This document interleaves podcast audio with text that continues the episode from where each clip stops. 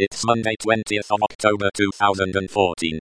This is HPR episode 1621 entitled On Camp Interview with James Tait and is part of the series Interviews.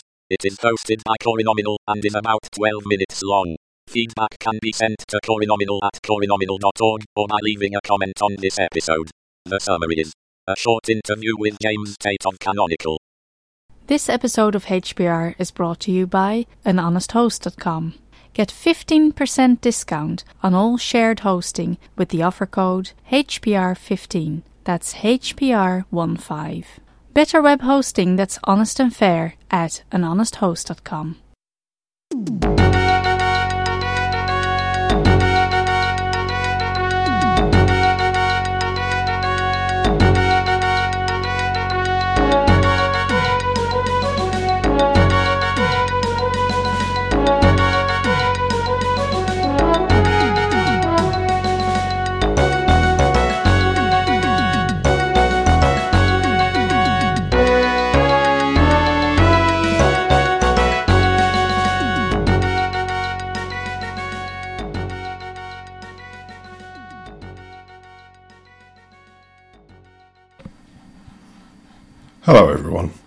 This is Hacker Public Radio, and my name is Philip Newborough.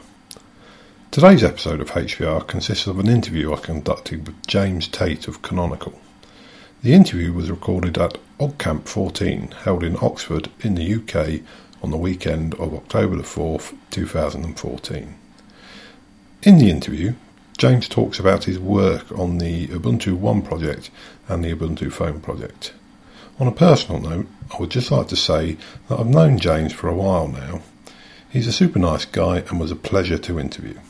So, on to the interview. Okay, so I'm at OggCamp and I'm speaking with. James Tait. Hello, James. Hello. So, um, who do you work for? I work for Canonical. Um, I'm on the online services team. So I started there just over four years ago uh, on Ubuntu One. God rest its soul. Yeah, God rest its soul. That's a shame that shut down. Um, so, what was your job? What were you doing on Ubuntu One? Um, quite a, a wide range of stuff, really. Quite a varied role. Um, to begin in, to begin with, I was focused on contact sync, um, but I got involved in some of the, the file syncing services as well. Um, the photo galleries, music streaming, the whole gamut really of what Ubuntu One offered. That sounds pretty interesting. It's a shame they shut it down, really, because yeah, I think it was a quite a useful service. And when when I tried the first version of Ubuntu, where it Ubuntu One wasn't there, it was kind of yeah, it was a bit sad. But hey, never mind. Things move on. So, what are you working on now? Right now, I'm, I'm working on the Click Package Index, which is part of the whole stack of the Ubuntu, the new Ubuntu software store. Um, so the, the click package index is the, the metadata store, the bit that you search, so that you can find your click index, uh, your click apps on your Ubuntu device, phone, tablet, and soon to be desktop. All right, that's that's pretty interesting. So, I would imagine that's quite an integral feature, being able to search and find, you know, the application you want on, uh, especially now that it's cross-platform. It's cross-platform, yeah. Um, most of the things in there at the moment are either platform agnostic or, or for the ARM platform, which is what the, the phones are, are based on. Um, but I think we do have some, some AMD 64 and i386 things in there as well. So. Okay, cool. So, regarding Ubuntu Phone, I've um, I've heard quite a lot about it this weekend.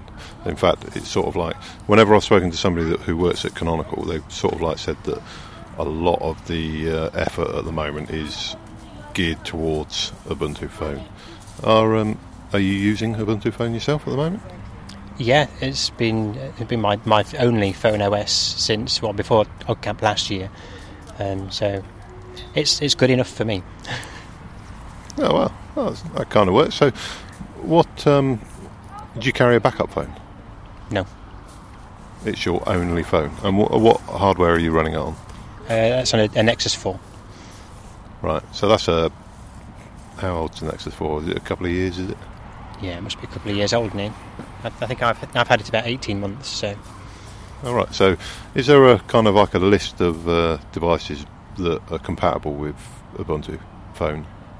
There's a, a list of officially supported devices, which I couldn't tell you off the top of my head what they all are, but there's the, the Nexus 4, um, the BQ device. Um, we have some other Nexus tablets, I think, um, and then somewhere on the wiki, um, there's a, a, a list of other active ports where people have managed to get Ubuntu phone running on other devices.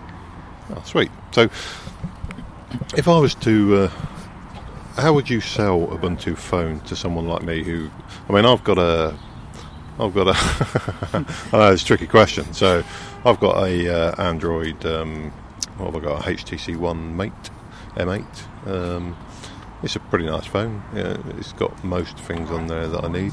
If um, it's also got um, well, one of the apps that I use uh, quite often is uh, I think it's is it Juice SSH.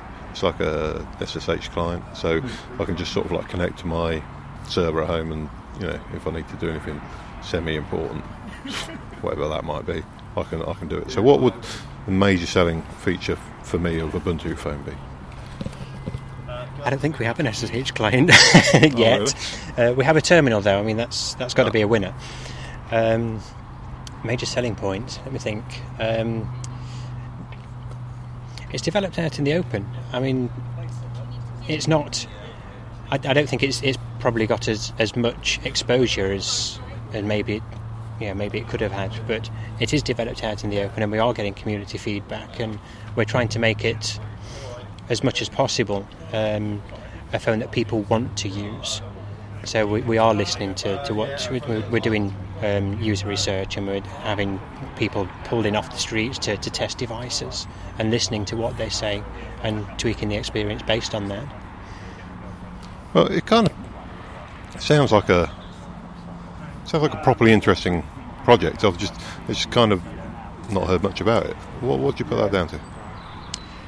Um, I think it's there's a lot going about in a certain audience. Um, I mean, we, we certainly there is a community around it, and we, we have the community people developing core apps um, who are obviously quite close to the project. Um, there's also a, a few kind of community champions who aren't associated with the core apps, but have taken it upon themselves to get involved early on. Um, and I, I think it, it appeals to that audience.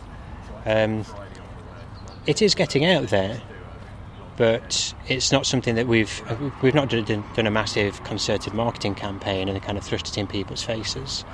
Do you think? Um, I'm not sure. Have you got a, any hardware? Have I, have I read in the news lately you've got some hardware manufacturers sort of like lined up so that it'll come shipped, sort of pre-installed? Uh, yeah, we've got um, BQ. Um, we're a Spanish manufacturer, and they'll be serving the European market. And Meizu is the other one we've got, um, and they're in China. All right, so maybe the the big marketing push will come when these hardware devices sort of like get released and become publicly available. I'm hoping so. Yeah. Um, I'm, I don't know the, the details of the, the marketing plan at the moment, but um, I, I do know that the feedback we've had has been positive. So the manufacturers are happy. Oh, God, that's what you want, isn't it? So, it um, well, yeah, it sounds like, sounds pretty interesting. I mean, uh, effectively, Ubuntu's. I'm not going to say Ubuntu's Debian, but it, you know, it's a Debian-based system. Is does that follow through onto the phone as well? Do you pull anything from the sort of like the Debian repositories for the phone? Yes, the the Ubuntu phone, the core OS is is the same OS you would have on your desktop. Um, we, we have a Linux kernel, we have use, the same user space utilities, we have Upstart for um, for the initialization daemon. Um, so many of the, the core features that you would have on your phone will be the, exactly the same as you have on the desktop. Um, the main difference is that the, the packages, the kind of the software store is going to be these click packages now rather than deb packages. Um, so a kind of a, an implementation detail, but a click package is essentially a deb package with all the requirements and dependencies bundled in. Um, but it means we can do, we, we can have a, a read-only system image, and we can um, upgrade just the core OS with deltas to the system image, and we do that over the air, so we can push those out. Oh, that sounds that sounds pretty interesting, actually. So, um, oh, cool. Well, thanks for talking to me today, James. It's uh, been enlightening. no problem at all. Thank you.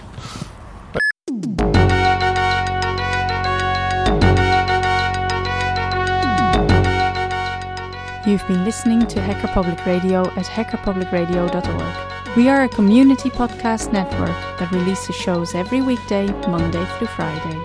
Today's show, like all our shows, was contributed by an HPR listener like yourself. If you ever thought of recording a podcast, then click on our contribute link to find out how easy it really is. Hacker Public Radio was founded by the Digital Dog Pound and the Infonomicon Computer Club and is part of the binary revolution at binrev.com. If you have comments on today's show, please email the host directly, leave a comment on the website, or record a follow up episode yourself. Unless otherwise stated, today's show is released under a Creative Commons Attribution Share Alike 3.0 license.